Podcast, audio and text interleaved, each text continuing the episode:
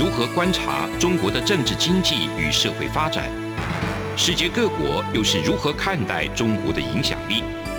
而两岸间有哪些焦点议题与新闻事件？深入解析，多面向的透视中国。欢迎收听《这样看中国》。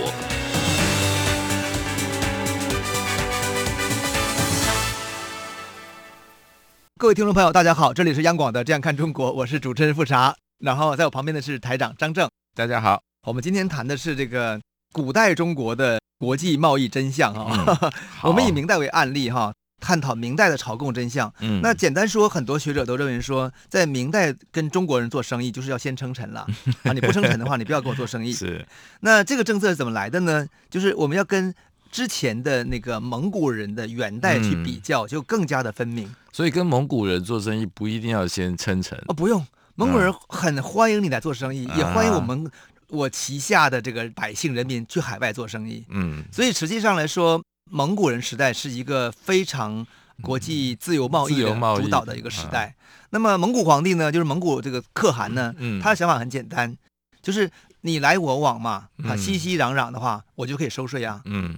他其实我觉得蒙古人的这个这个贸易观念是更接近今天比较务实，今天主流的国际贸易观念，也是一种就是非常自由市场的概念。嗯，也就是说你想卖，我想买，然后一定有人提供管理跟服务嘛。嗯，好，那我就收税，我政府我皇帝就干这种事情好了。好，那至于收税当中有没有什么一些什么贪污腐败啦，这一定都会有的，对，都会有的哈。但总而言之，它大原则就是自由贸易。明代这个把元代取代以后呢，就政策改了，嗯，改成叫做朝贡贸易啊，这个我们都很熟嘛。嗯，朝贡贸易这四个字，我觉得是我们来理解这个明清史，甚至是古代中国史当中常见的一个概念。嗯，那朝贡贸易我们就是简单讲，就是说不向我称臣，你就不能来给我做生意，就是就这么简单。哎，我其实最最纳闷的就是说，哎，为什么这个朱元璋他们家人哈，他在要这么看问题？就是这个部分，这个转换是怎么发生的？我其实觉得从元怎么样转成明这种。对，就是说我把蒙古人打败之后呢，我占据了中央政府之后呢，哈，还在打仗的时候呢，他已经开始派出大量的使臣到朝鲜呐，到越南呐，当时叫安南嘛，哈，还有很多周边的一些国家去这个传达我新皇帝的使命。以后你必须要到我们中国来称臣了，嗯啊，你以前也可以来，你是来做做做生意的嘛，对不对？现在不行，你要来称臣，称臣以后呢，你才可能再跟我做一点点官方主导的生意。哎，我就想说，这个观念是怎么突然之间大逆转？这个就是你觉得原因何在？恢复这个华夏啊传统传统，君君臣臣父父子子。哎，好，非常好的解释。我觉得就是因为这就是说，如果你是一个中国人的话，嗯，啊，如果你秉持中国文化的的理想的话，在那个年代啊，今天我们情况不敢去妄加断言哈，但在那个年代，中国人就是这样想问题的，嗯哼，他觉得说我是老大耶，我是这个中国耶，中间的中哎，你们都要向我称臣，所以我会觉得是说，不管你是流氓出身还是贵族出身，就是都会产生这样的想法。对，其实好像有点难，就是我先确定你跟我的关系是。而且那个关系是我高你低啊。对，哎，你先确认这个，我们再来往。所以它一定是是先有中国文化的那基本的核心架构和核心价值观念，嗯、你才能产生任何行为嘛。那朱元璋不是不读书的，为什么？他不读书，但是他是一个传统中国皇帝，尤其在底层底层出底层出身，最坚守这种传统。对他那种就是中国文化当中，我觉得是最根深蒂固当中。满足专制皇权的部分的东西，他其实都做到了极致，这是朱元璋时代的特点。嗯、好，那然后呢，你就看到这个很多案例，我们拿一个安南的案例来讲好了哈。好，安南就是越南嘛。嗯。所以当初他一边在洪武二年呢，你看他当皇帝第二年就派出使者到这个安南，就是越南，把那个当时越南的这个叫做陈日奎哈，是他的这个国王。嗯就给他一个诏狱，还有给他送了一个皇帝的印，安南国王之印，还有一个送他一个大统历，大统历就是明代的历法。嗯，他认为说你的时间就是我的时间，你要按我的北京时间过日子哈，那是南京时间，你要按我的南京时间过日子，你不可以用你的越南时间哈。然后还有一些什么丝织品呐，就是一些一些东西。然后诏书就写什么？他说乃祖父，就你的爷爷呢，嗯，昔日呢曾经守敬于边陲，我中华边陲传给你了。嗯，那他们呢常常称藩于中国，嗯啊，你看就是我中国的藩臣嘛，嗯，克贡臣职啊，所以以勇世风。那我现在呢再继续。看在你爷爷的面上，分给你了，是这么一种观念。哎，完全不是我们就是国际之间哈比较平等的主权之间的概念哈。呃，这个上下尊卑很清楚，非常清楚。这个这种国际关系才稳定啊。真的，就是我高你低啊，就你不要来造反。国际关系确实是有所谓的中心跟这个 边陲，边陲啊，有这个秩序的主导者跟秩序的接受者。这个我相信，对，但是这样一种态度哈，就是你你可以想象是说，这个比如美国的这个这个现在的的总统 对着台湾的总统是说，哎，你要向我称臣，你向我称臣，我才怎么怎么样，其实不太会这样讲话嘛，好，虽然内在里面可能还是会有这样一种高低秩序的。好，那这是越南呢，你看你看文莱。文莱就是被迫称臣了。文莱比较可爱，这个很可爱哈。当时有一个宰相，也是文人士大夫，叫宋濂，他曾经很认真的记下这个事情，叫《伯尼入贡记》。当时叫伯尼，因为当时他就是这些文人士大夫吧，他们很愿意记录事情，就是把这个出使伯尼的使者的东西，就把原文记下来了。可是我觉得这是单方面的说法了啊，就是说，其实我们看不到伯尼用他自己的语言的记录，我们只看到明朝人、明朝中国人的记录。他就派了使者到伯尼。然后当时的国王是一个信仰穆斯林的国王，名字很难记，我就不讲不讲了。他有个宰相，应该叫他的丞相，叫王宗素，一看就是福建人、广东人去的。好，这是一定这样的，对。然后他们当他的宰相。那明朝使者呢，刚到的时候呢，据明朝官方的记载说，他倨傲无礼。是你哪里来的呀？你这个大明国是什么东西啊？我不知道呀，从来没听过。我在我的舶来的小岛上过我的日子很好的，你突然叫我称臣，什么意思呢？使者就就说：“你这个弹丸之地，想对抗天威吗？”哎，我这个原文没有全引来哈，原来更有威严感，知道吗？文文言的。对，那那个是宋濂的士大夫的修饰语，嗯、就到底使者是不是这样讲的？我是怀疑啦。对啊，他自己到人家家里这样喊，对呀、啊，呃、很危险吧？可能会被抓起来砍头。对呀、啊，是 一定是说，其实我们大明皇帝哈，真的是很棒，很棒，好棒，棒！而且这次这个时候不是像郑和那样开着大船去，还没有，还没有，对，当然没有，应该是小船。不过应该威严是有了哈。然后那个什么，那个最后呢，他就史料说啊，国王听到他的威吓说，哇，原来他恍然大悟，原来皇帝是天下之主啊，你是我的 呃父亲呐、啊，还是原话。于是呢，就开始决定要称臣了。这是 这个记载的第一步。那下一步，你称臣的话，你要来呀。嗯。你不来向我今次称臣，那我怎么证明我完成我的最高领袖给我的任务呢？所以呢，就让他这个文莱国王来。那国王就不来。国王就说：“哎呀，我这个附近，你看有隔壁有个国家叫做苏禄哈，天天骚扰我。菲律宾南部那边。对对对对对，这个你那东南亚你比较少。他说我现在实在是走不开，我这个国内经济也不是很好。而且你莫名其妙来一个人叫我跟你走，也很奇怪。对呀，到底走哪里去了？不知道。对啊，是诈骗吧？是。”反正总而言之，那个中国使者、明朝使者就是，嗯、就说：“哎呀，我天朝在乎你点钱吗？我们只需要你去称臣而已啦。嗯”哎，这是原话了，嗯，这是原话直接翻译过来的部分。我就我看这个史料，我觉得超级好笑的哈。我觉得就是从单方面来看，我都觉得真的是中国人的思维方式，真的是非常值得我们现代的人去研究它。这真的是面子文化，面子文化。对，那当然就是在这个威吓之下，最后他就说。嗯他的史书是说他他是正气凛然，是说你如果不去的话呢，什么意思呢？就是早上我的使者回到我们朝廷，晚上大军就来攻击你了。真的原话啊，这是他原话写的啊。他竟然大言不惭的把这种话原话写下来了，那当然这个伯莱国王赶快就只好称臣了，就去了。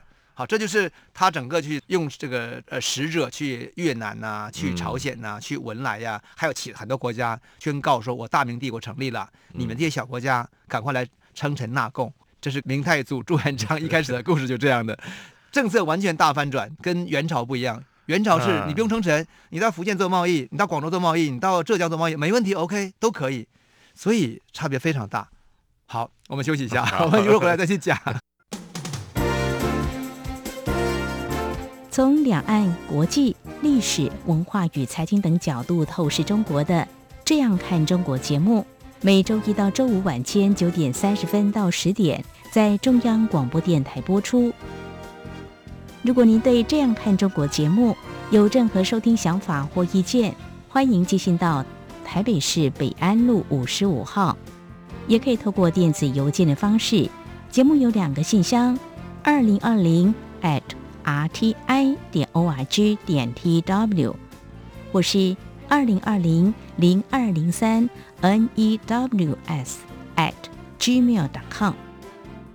再次谢谢听众朋友们的收听与支持，请持续锁定每周一到周五晚间九点三十分到十点播出的《这样看中国》节目。回到央广的《这样看中国》哈，我跟台长张正在聊这个明代中国的朝贡贸易。嗯刚才我们聊到这个伯尼国王的故事，文莱就是被迫朝贡了，因为你如果不来的话，我大军就会来攻打你。可 这也是 虚张声势吧？对，就是，但是我个人觉得，就是说明朝派出的使者的那个气势哈，相关应该还是很很天朝的天威还是在。因为我们看今天中国的这个规模 GDP 的话，它如果到东欧国家，到立陶宛随便讲几句话，他还是显得很厉害的。那立陶宛说：“那好，那我还是要跟台湾建立这个外交，不建立代表处啊。”就是说，我就说以这个中国的体量跟规模，他说、嗯、那个使者跟立陶宛的这个外交官员去讲话的时候，我觉得他们觉得是我还是老大的感觉，嗯、我是比你有钱的感觉。好，我是想文莱的、这个，而且文莱那时候还没发现石油，呃，那还没石油，所以还没那么底气那么强。对对对好，我们回来看再讲文莱后面的故事哈，就是文莱呢，他这个第一次这个国王呢，就派他的这个大臣呢，还有使者就去，他自己没有去哦。他自己不敢去，当然不要去。对，他怕去回不来，嗯，然后他就送他走啊，然后就是一直是就磨磨蹭蹭的，哈，就史书记载磨磨蹭蹭的，史书就一直催他，然后他就说，哎呀，你可千万要回来啊，你可怎么怎么样啊，就这样的，就是这是原话记载的，啊伯尼入宫记写的，嗯，那后来当然应该是回来了，哈，应该回来了，那回来之后应该也带到很多赏赐，嗯，让伯莱国觉得哎还不错。哈，有实际好处，对。那么后面的记载，对，就是这个里子嘛，哈，利益的部分就来就出来了嘛。那后来我看那个史料记载，就是说伯莱这个国王的儿子伯尼啊，对，伯尼，我把伯尼跟文莱合起来了。伯尼，伯尼这个国王的儿子，嗯，后来又去这个这个中国去南 南京去称臣纳贡了。那么这个过程是怎样呢？我们看不到太多细节，我们看到细细节就是明史里边所记载是说，嗯、呃，这个王子呢，就是呃，当时也是刚是这个老国王的爱妻爱妾生的一个孩子，嗯嗯、然后封为新的国王。是。那么然后呢，带着他的这个大臣家人一堆人哦，上百人。嗯到了南京来称臣纳贡，也是搞一次国际旅游吧，啊、嗯，可以这么讲。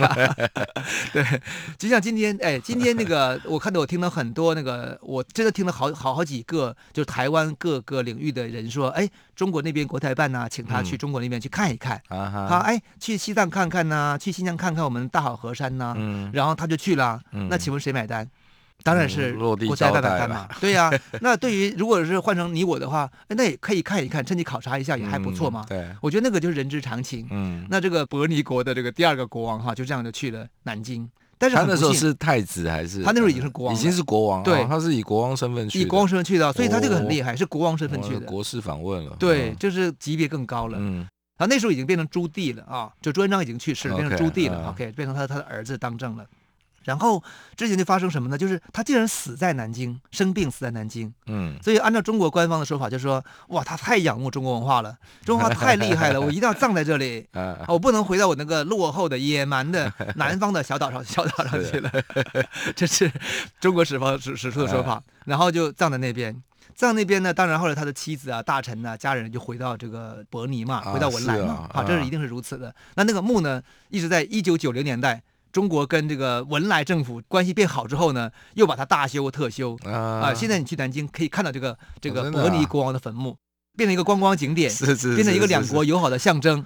这个还蛮难得的，就是有一国的元首葬在别的地方。可是我不觉得那个是文莱国的元首，嗯，你就好像是说这个，可是中国史书写说他那个时候是国王，对，你的意思说他可能其实也不是，他可能就算是的话。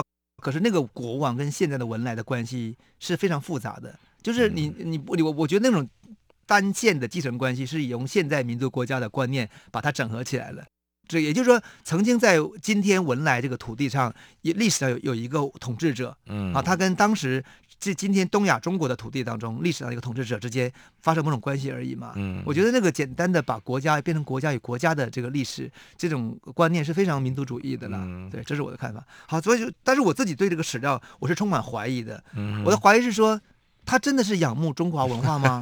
我我自己觉得，如果是儒家，呃，像朝鲜，我觉得我相信，因为朝鲜的整个儒家文化已经渗透了，那士大夫的观念、心理已经接受这个东西了。那这个伯尼国的王子，就是生活在一个南方遥远的热带，好那个地方，而且是那个是伊斯兰教主导的天下哟，就是说他信奉的是一个伊斯兰文化圈的一个。他应该葬在麦加比较合理，对吗？我就觉得说，整个他那个他那墓墓地呀、啊，也完全不是这个伊斯兰他们的目的，就完全是中国传统的目的的样子。所以我会觉得这个里面应该有很多地方我解释不清楚。所以我可以合理的、大胆的瞎推测一下，就是是不是说当时明政府要求他做什么，他不愿意，然后。压力很大，突然就是生病死掉，或者是被怎么怎么样之类的，我们都不知道嘛。嗯，以当时情况下，如果不管怎么样，他死掉以后了，他的家属会希望他留在那边葬安葬吗？我们从我们今天的逻辑看，我还是希望带回我的这个伯尼国吧，对不对？嗯，因为历史上有其他案例是带回去安葬的嘛。那么这。就好像我知道，像比如说一九六几年的时候，那个蒙古的一个叫乌兰夫的一个官员，那他当时在他在北京是北京的这个也是，他是把内蒙古的这个政权以自治的方式带入到中共的统辖之下，所以乌兰夫受到这个中共的重用。那乌兰夫当时去世以后，他就非常想回到内蒙古去安葬，嗯，但是中共就不允许他去回内蒙古安葬。OK，为什么呢？因为他觉得就是。你回去以后了，你就变成一个象征了，对，你就变成一个成吉思汗第二了，嗯、所以我不能让你让蒙古人有这样的一个东西，所以他就葬在八宝山革命公墓里面。你是我的革命的公墓的，你 说你是我的体系的一部分，八宝山是在扮演这个角色的哦。那所以我觉得，我就是以这个逻辑去推测，明代的时候。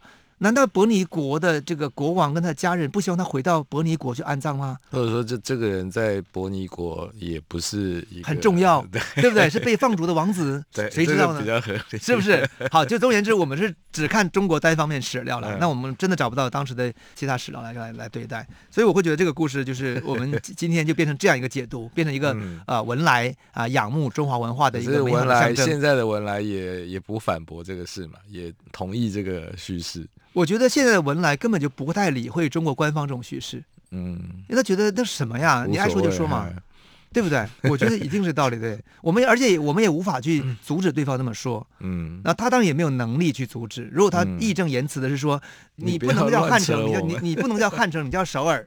好，假设他这样用这种心态去对立的话，那么他当然第一个要很有实力，第二是他真的是在意识形态当中跟中国之间处于一种微妙的一个一种对抗关系。你看高丽朝鲜这样做，是朝鲜是儒家文化的一部分呢、哦，他知道汉城的意思里面包含什么意义，所以你要把汉城改成首尔。可是文莱现在的意思也是伊斯兰文化圈呢。他觉得我活我的，我我活在我的世界，你那边爱怎么看我就看我好了嘛，对不对？如果有人去造谣、诽谤你，你也不会理理他嘛，对不对？就是这个道理。好，所以我觉得。明代的初期啊，就是朱元璋跟他的儿子朱棣这个朝贡这个事情，有非常多好笑的东西。但是我们可以看到当时的这个明代皇帝想法，就是派出使者，就是要去各地推广新的皇权、新的这个大中华帝国的霸权啊。因为对他们来说，就是说我们已经打败蒙古帝国，承继天命了。那这个事情很重要，因为只有这样的话，才能够证明我们是可以获得天命的。获得政治合法性的，所以对于那些使者使者来说，他是一个不得不完成的一个政治任务。可是他没有什么实际的利益嘛？他其实没有实际利益，他的利益就是说，就是皇权利益，就是权力我的稳固跟权力的加深，权力的合法性这个东西被得到证合合法性这个东西对他那就是他的最大利益。所以是呃外交转内政，对，但是出口转内销。没错，没错。那当然我们知道这个朝贡哈，这个背后。跟另外一个词连在一起，就是海禁。嗯，海禁就是我们在对台明代非常熟悉的一个词汇嘛，不准随便倭寇啦，什么什么片片片海不得片甲不得下海。对对对。对，那我们休息一下，再回来继续讲明代的海禁是怎么演变的。有人形容二零二零年是台湾的 Podcast 元年，使用手机可随时随地收听的形式，滋养了听觉，丰富了视野。而你也加入了 Podcast 的行列了吗？央广新闻部制播的众多精彩节目，陆续在各大 Podcast 平台上架，包括《早安台湾》、《两岸 ING》、《这样看中国》、张正霖时间、蔡明芳时间，还有《这样看香港》、舍之岂能藏乎？想跟你聊聊天，以及港式大排档节目，通通随点随听。欢迎透过 Sound 声浪平台搜寻央广节目名称，就可以收听到精彩的央广新闻节目。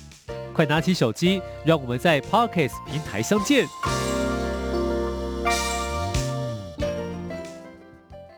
我们回来继续聊这个明代的朝贡政策哈。对、嗯、我们刚刚讲到海禁呢哈，那海禁就是其实就意味着说，整个明代中国沿海的部分完全是片甲不得下海。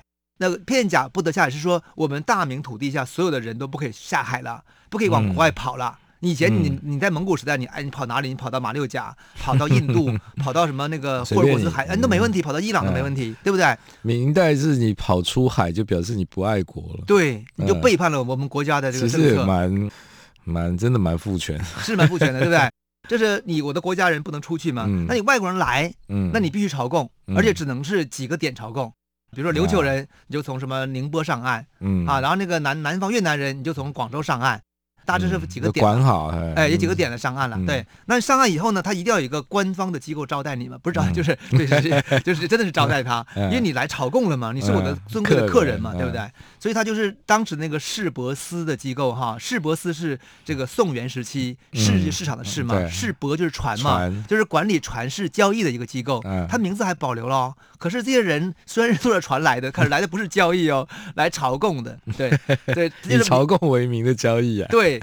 他们是来朝贡，但是目的也夹带一些私货了。嗯、就是说我来，我当然要夹带一些私货嘛，嗯、对不对？不然的话，我白来白跑一趟嘛，就这个概念。但是我觉得有趣的地方就是什么？就是他们来之后呢，是谁管理呢？嗯、是由这个明朝中央政府派监在管理这个市舶司的，嗯，也合理了。就是说对外的关系。对外交部中央一头，对一条边，你广东广东省地方政府你不能管，是我外交部对吧？派来的派外派官来管。对，但是这个他的外交部当时是礼部嘛，嗯，他他其实也不是礼部，他是这内廷的，是后宫的太监啊，也是太监，是太监，他不是不是，其实也不是礼部，所以它里面涉及三方的一个冲突，一个是内廷的太监代表皇皇帝的直接的想法，哈，就是类似于像今天说习近平小组的某个特派员的概念，嗯，然后第二就是外交部。嗯，外交部跟这个皇帝之间的关系未必是相同的嘛，比较远。对，第三个就是地方政府，广州地方政府的什么布政使司啊这样的一些机构，他们其实三方都承担部分功能。嗯，因为你想看，你想看，你太监去了广东，你也人生地不熟啊，你要手脚，你也对，还有人帮忙嘛，对，所以他还是有分工的。好，这个我们不展开，我们只要讲海禁哈。我自己觉得就是海禁这个东西呢，在我们现在的这个理解当中，就是好像明清都是海禁。嗯，朝贡贸易嘛，禁止不得下海，所以呢，我们最后就发生了这个鸦片战争被打败了，我们不得不打开放，变成一个现在的国际贸易体系，这个是我们简化之后的结果。事实上完全不这样，嗯，所以我就简单梳理了一下，就是说到底这个海禁跟朝贡的关系是怎样哈？明代大致分三段，第一段就是刚才我们讨论过的，就是朱元璋跟朱棣时代这两个皇帝的时代呢，长达一百五十年哦。他们是就是叫朝贡加海禁，嗯，海洋是封闭的，然后也是郑和下西洋，也是在这个年代出出现的事情，嗯，你就想象说当时整个海洋是一片。安静，但是只有我皇家的船只几百几百艘突然来了。我之前在讲这段故事的时候，我就突然想，就打比方说，就像北京，如果一个外国元首来以后了，所有的马路全部封上喽，路上一一一条一个车都没有，连自行车都没有。然后突然一个车队来了，浩浩荡荡的，就是郑和下西洋的那个场景，就这样的。对，这是第一个阶段哈，大致一百五十年，很长哦。你想看一百五十年，差不多是几代人啊？三四代人。整个就活在一个没有自由贸易、没有国际贸易的一个情况下，所以其实当地人是很贫穷的。我们可以想象如一定如此，但是呢，这个政策就是不合理啊。嗯所以他其实，在在这个朱棣执政的时候呢，其实就面临很大的那个反弹。嗯，可是呢，压不住。等到朱棣一死，正德皇帝一一接任。这明代很有趣，每一个新皇帝上任马上就改政策哈，然后正德皇帝一上任呢，马上政策就改了，但是政策就悄悄变成朝贡加海禁加一点点互市，嗯，所以你会看到正德对，就是加一点点做生意了。正德跟嘉靖这个年加在一起，差不多是五十年。嗯，这五十年里边，你就会看到它有个反复，嗯，就是一会儿中央政府说啊不行啊，我们要强化海禁，我们朝贡很重要，怎么都不来不来称臣纳贡了呢？然后一会儿就说，哎呀，其实我们也做点贸易，因为我们现在宫中的香没了，我们嘉靖皇帝 信信奉道教，我们要那个什么那个东南亚的那个香很好，可是我们现在没香啦，那怎么办呢？我们是不是要来点贸易呢？来点互市呢？可是那人就可是朝贡船不来了，因为他们觉得来了之后。不划算就不来了，那我们还是允许他来来贸易吧。来贸易的话，香也就来了嘛。就是里面有很多这种案例记载的故事。大臣的奏折里这样写的。鳄鱼皮啊，珍珠啊，对对对对对，就反反复复，反反复复。其实这段故事让我想起，就是中国的八零年代跟九零年代。嗯，因为那时候我记得我们在去看中国的政策的时候，你会发现说，我们虽然改革开放喽，可是我们不是市场经济哦，我们叫社会主义市场经济。嗯，对，我们叫做有计以计划经济为主，市场经济为辅的一个调节跟补充功能的 市场经济。这是当时就是八零年代跟九零年代常常讲的这个词汇，可能台长你没感觉。我听你讲很顺，是不是？哎，我们就是因为我们不能破坏我们的这个这个叫意识形态嘛，我们是计划主义，我们社会主义计划经济啊，我们是朝贡。啊，我们怎么可以忽视呢？可是我也需要钱嘛，money money 很重要 啊。然后呢，就是我们是有以计划经济为主的，呃，以市场经济为辅的一个体系。嗯，这就是当时我们在八零年代跟九零年代太熟的这种语言了，因为我们考试要考啊，跟你们考三民主义是一样的道理啊。是是是。那嘉靖跟正的年间就是属于这种情况，就是以朝贡为主，以互市为辅，就有点尴尬，走一步退两步，对，不退一步。然后呢，终于折腾到了万历时期。哦，对，嗯、这个时间也是倭寇兴起的时间。嗯，为什么呢？因为你政府政策一直反反复复嘛，可是市场又开放，又可又可能有点点忽视的机会，是不是就会出现走私？嗯，所以中国的八零年代跟九零呢，也有很多走私，因为你官方不允许，我就要走私啊。嗯，那走私呢，当时广东控制很严格，那请问这些外国船往哪走？往福建走，福建往浙江走。所以整个嘉靖年的倭寇都是那个时候那个时候在浙江跟福建发发生的。日本，对，还有日本。嗯，我们讲倭寇好像是日本那个倭的概念。其实都是中国浙江、福建沿海的 商人为主导，这个我们都清楚哈。那然后到了万历时期呢，等于说这个嘉靖皇帝一翘辫子，这个很写的很有趣。我看那个奏折很有趣，就是嘉靖皇帝一翘辫子，漳州地方政府马上上奏折说，我们要允许中国商人出海了。嗯，因为那个那个老皇帝他当年不许我们出海嘛，现在他也死了，新皇帝万万历，你这个很伟大，你让我们出海吧。嗯，万历也希望出海，因为真的就是政策不得不变。嗯，所以呢，你看。万历一上台，当年漳州马上就允许中国商人出海，嗯，所以从那以后啊，也就是明代的万历以后，中国人就已经可以到东南亚去做生意了，已经可以明目张胆去。之前我猜一定也有去，只是偷偷去吧。但是当时呢是这样，当时说你可以去，但是海禁并没解除。对对对，对，但是你可以去，就好像动省一样。好，我们省还在违章建筑一样。哎，违章，对对对对对，你我我你我知道你是违章建筑，可是我也没有拆你，这就这情况对。所以你看那个明代这个三个阶段，我们就知道说你海禁是进不了的了。其实你这样看起来是越来越开放。对，明代后期已已经不得不开放，嗯，但是它政策呢还传说我们是社会主义市场经济，我们不是国际自由贸易，那个是万恶的资本主义，我们才不是呢，我们是根正苗红的社会主义。他还是用这个概念在走，但是事实上他已经开放了。那等到清代，就是明清替代，因为万历到后来多少年？哎，万历之后到到他他允许商人中国商出海之后，海禁还还在时候，一百年不到他就翘辫子了，就被满洲人打败了嘛。嗯，满洲人是不是继承了这个明朝的海禁政策呢？答案不是，只有在打台湾的时候，差不多十年到十五年左右时间是海禁的，因为当时要要这个打仗，然后台湾一旦攻下，康熙马上。开放海禁，真是康熙年间才把海禁政策彻底解除。哎，可是那后来清朝的时候都没有海禁吗？我记得有。没有海禁呢？清朝上中国商人可以出海的，外国可以来的，只是你是有管理的、有管理的国际贸易，这才是清朝的实相。啊、所以不能用海禁跟简单朝贡来理解，跟明代完全不同。好，我们今天的节目就到此结束，我们下集再继续讲明朝的朝贡。谢谢。从两岸、国际、历史、文化与财经等角度透视中国的《这样看中国》节目，每周一到周五晚间九点三十分到十点在中央广播电台播出。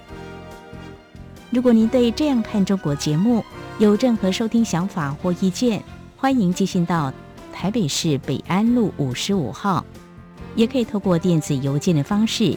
节目有两个信箱：二零二零 at。R t i 点 o r g 点 t w，或是二零二零零二零三 n e w s at gmail dot com。再次谢谢听众朋友们的收听与支持，请持续锁定每周一到周五晚间九点三十分到十点播出的《这样看中国》节目。